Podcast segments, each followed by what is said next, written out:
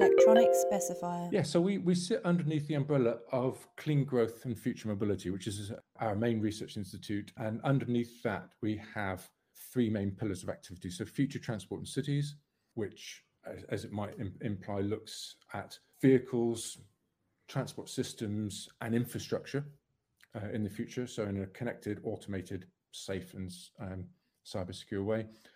We have the Center for Electric Machines. So, that looks at power drives and controls, fuel cell storage, battery technology, uh, drives for mobility and powertrain. And we also have the Manufacturing Materials Center, which looks at digital manufacturing, qualities of materials, uh, and that whole sort of process of sort of prototyping and moving into production. Electronic specifier.